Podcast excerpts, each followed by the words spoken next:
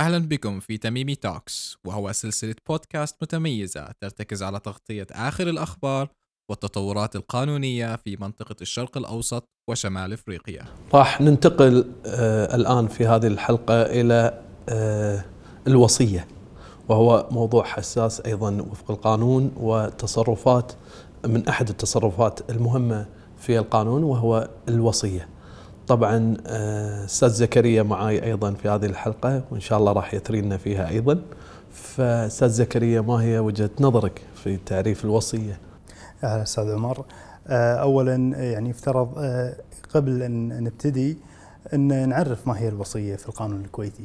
الوصية هي تختلف عن الهبة في بعض الأمور وتتشابه وتتلاقى في أمور أخرى باعتبارها هي ليست كعقد الهبة هي ليست عقد بل هي تصرف مضاف إلى ما بعد الموت.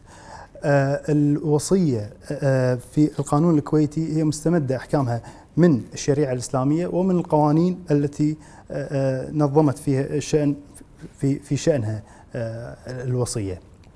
كما أن يوجد يعني قد تنعقد الوصية في عدة أمور. إما أن تنعقد بالإشارة أو بالعبارة أو بالكتابة. كما يعني نبين أن الشخص الموصي يفترض أن أيضا يكون كما بينا آه، في عقد الهبة أن يكون آه، أهلا لهذا التصرف وأن يكون إرادته سليمة ما يشوبها شائبة من العيوب اللي آه، أوردناها في عقد الهبة.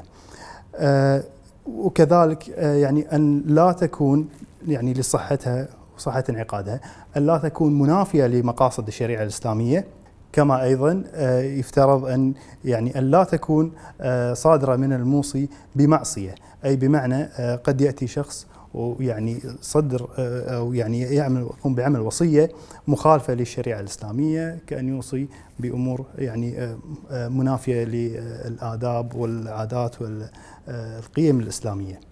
طبعا شكرا أستاذ زكريا على توضيحك. آه، بالنسبة إلى الشرط الجوهري بالوصية وهي انها لا تخالف ولا تنافي مقاصد الشريعة الإسلامية إذ أنها مستمدة من الفقه الإسلامي والشريعة الإسلامية. ولكن آه، نود أن أيضا نعرج موضوع مهم اللي هو من هم أطراف الوصية؟ هو الموصي والموصى له والموصى به. طبعا الموصي لازم أن يكون مثل ما بدينا بداية حلقتنا سواء كان على الهبة أو على الوصية بأن يكون آه، بالغ وعاقل آه، آه، والأهلية تكون صحيحة في إصدارها. أما بالنسبة للموصى له يجب أن يكون في حال حياته وفي حال وفاة الموصى فتنتهي وتنقضي الوصية. وأيضا بالنسبة للموصى به وهو ما يقع في الموصى به أي المال نفسه يقع عليه ما يقع على الإرث، أي شيء أنت يجوز لك وفق الشريعة الإسلامية بالميراث أو آه، لك حق فيه في الإرث، أيضا يجوز للموصي أن يوصي بما يتناسب نفس ما يتناسب للإرث، وبالتالي آه، أستاذ زكريا أيضا ننتقل لك على موضوع ما هي مبطلات الوصية. من مبطلات الوصية آه، يعني قد يحدث أن الموصى له يتوفى قبل وفاة الموصي. ففي هذه الحالة يستحيل معها تنفيذ الوصية. يعني على سبيل المثال آه، شخص آه، أوصى لآخر انه والله راح تستلم هذا العقار بعد وفاتي. فيفاجئ هذا الشخص الموصي قبل وفاته إن الموصى له قد توفى. ففي هذه الحالة آه، يستحيل معها تنفيذ ما ورد في هذه الوصية. فتبطل آه، وفق هذه الحالة. آه، الحالة الأخرى أيضا بعد وفاة الموصي يتضح أن وقبل قيام الموصى له باستلام الموصى به يلاحظ أن هذه العين مهلكة. فأيضا هذه من الأمور اللي تبطل الوصية. آه، كذلك بالنسبة للموصى له يجوز له أن يقبل هذه الوصية أو أن آه، يعني آه، يتنازل عنها أو لا يقبلها.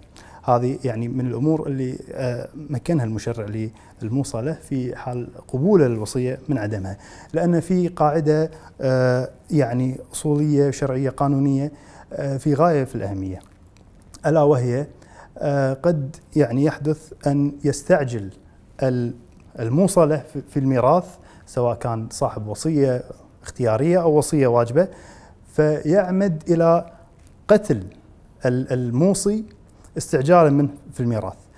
ففي هذه الحالة سواء كان يعني ال- القتل سواء كان ارتكب هذه الجريمة آه، بشكل مباشر أو سواء كان شريكا أو فاعلا اصليا أو شاهدا رتب على ذلك آه، إعدام آه، الموصي فيرتب على هذا آه، في مثل هذه الحالة بحرمانة من الميراث إذ القاعدة الأصولية الشرعية تقول بأن ليس لقاتل الميراث وليس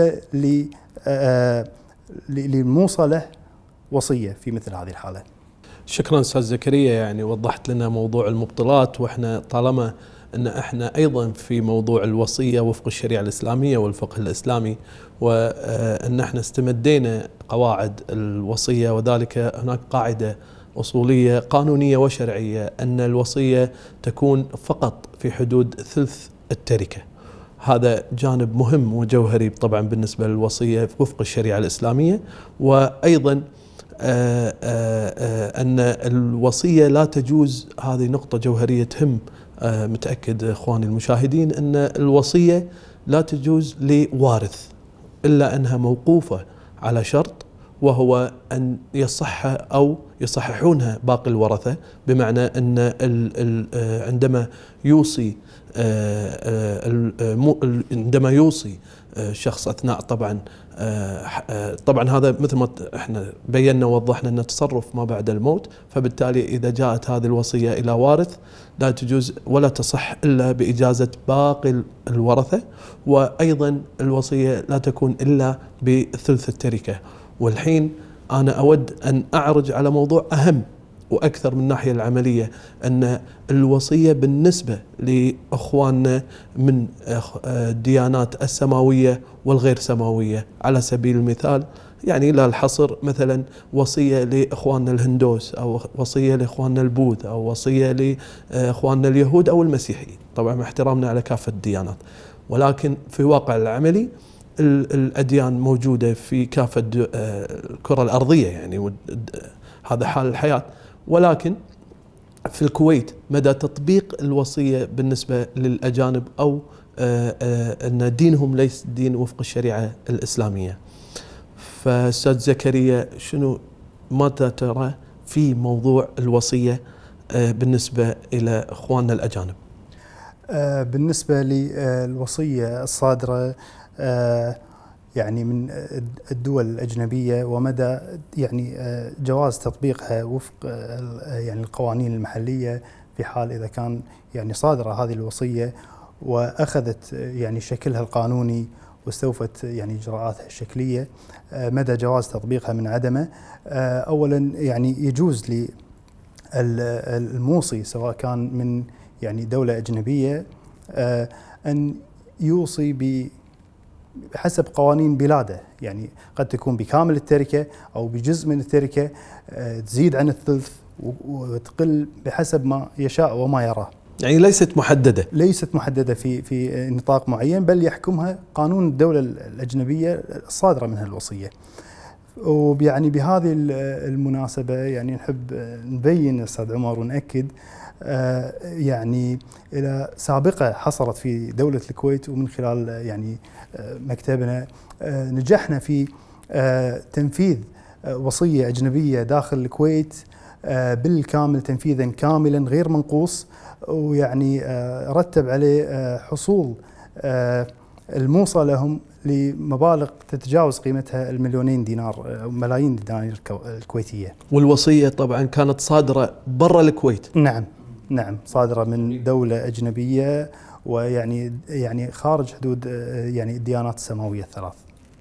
رائع. يعني عندنا الحمد لله في الكويت تطبيق فعلي وعملي بالنسبة لإخواننا الأديان الأخرى أيضا الغير سماوية السماوية والغير سماوية والغير إسلامية نحترمهم ونجلهم إلا أن تنفذ وتطبق بالكويت آه، الوصية وإن كانت صادرة آه، من غير المسلمين. نعم. أيضا في موضوع آه، يهم المشاهد ويهم المستمع أكيد هذا الموضوع وهو في حال تزاحم الوصايا. بمعنى أن تم آه، إصدار أو منح من الموصي إلى الموصى لهم آه، عدة وصايا يعني منح وصية مثلا لشخص ومنح لشخص آخر ومن ثم منح لشخص ثالث وبالتالي أمام القانون أو أمام القضاء ما هي الوصية التي سيؤخذ بها أو يعمل بها أمام الجهات المعنية. طبعا وبالطبع راح تكون الوصية الأخيرة هي الوصية الثابتة وهي الوصية التي سيتم العمل بها بناء على رغبة الموصلة قبل وفاته. وانتقل على أستاذ زكريا. شكرا أستاذ عمر. آه، في حالة آه، غاية في الأهمية وقد تتشابه مع آه، موضوع الهبة باعتبار إن إحنا تكلمنا يعني في السابق عن موضوع الهبة وارتباطها مع الوصية في مثل هذه الحالة وقد يحدث فيها يعني ترابط ولبس بين يعني العامة. قد يأتي المورث حال حياته فيهب من أمواله لأحد ورثته المحتملين آه، عين يعني على سبيل المثال آه، منزل أو عقار. ويحتفظ بهذه العين طوال حياته بالاستفادة من ريحه. فبهذه الحالة وضع لها المشرع ونظمها نظم هذه المسألة باعتبارها آه، وصية مضافة إلى ما بعد الموت. فتنقلب الهبة في هذه الحالة من عقد هبة إلى وصية وإن كانت قد استوفت كافة شروطها الشكلية. فبهذه الحالة نظمها المشرع واعتبرها وصية مضافة إلى ما بعد الموت تنطبق عليها أحكام الوصية آه ويعني آه ينظم القانون ومن يدعي خلاف ذلك عليه إثبات هذا الأمر. طبعا آه، مثل ما أنت عارف أستاذ زكريا موضوع الوصية والهبة موضوع متشعب وكبير. ما راح يسعنا أن إحنا نغطيه بحلقة وحلقتين حتى لعشر حلقات. ولكن إحنا اليوم حبينا أن نغطي النقاط الجوهرية والأساسية بالنسبة لعقد الهبة وأيضا تصرف الوصية. وإحنا طبعا يهمنا أن المشاهد والمستمع يكون أخذ فكرة آه، آه، عن هذا الموضوع. وأن مكتبنا دائما مفتوح لكم في هذه الاستشار لهذه الاستشارات وهذه القضايا المعقدة وحياكم الله وشكرا. نشكركم على الاستماع إلى تميمي توكس. تابعونا دائما لتكونوا على اطلاع بآخر الأخبار والتطورات القانونية عبر صفحاتنا على وسائل التواصل الاجتماعي المختلفة.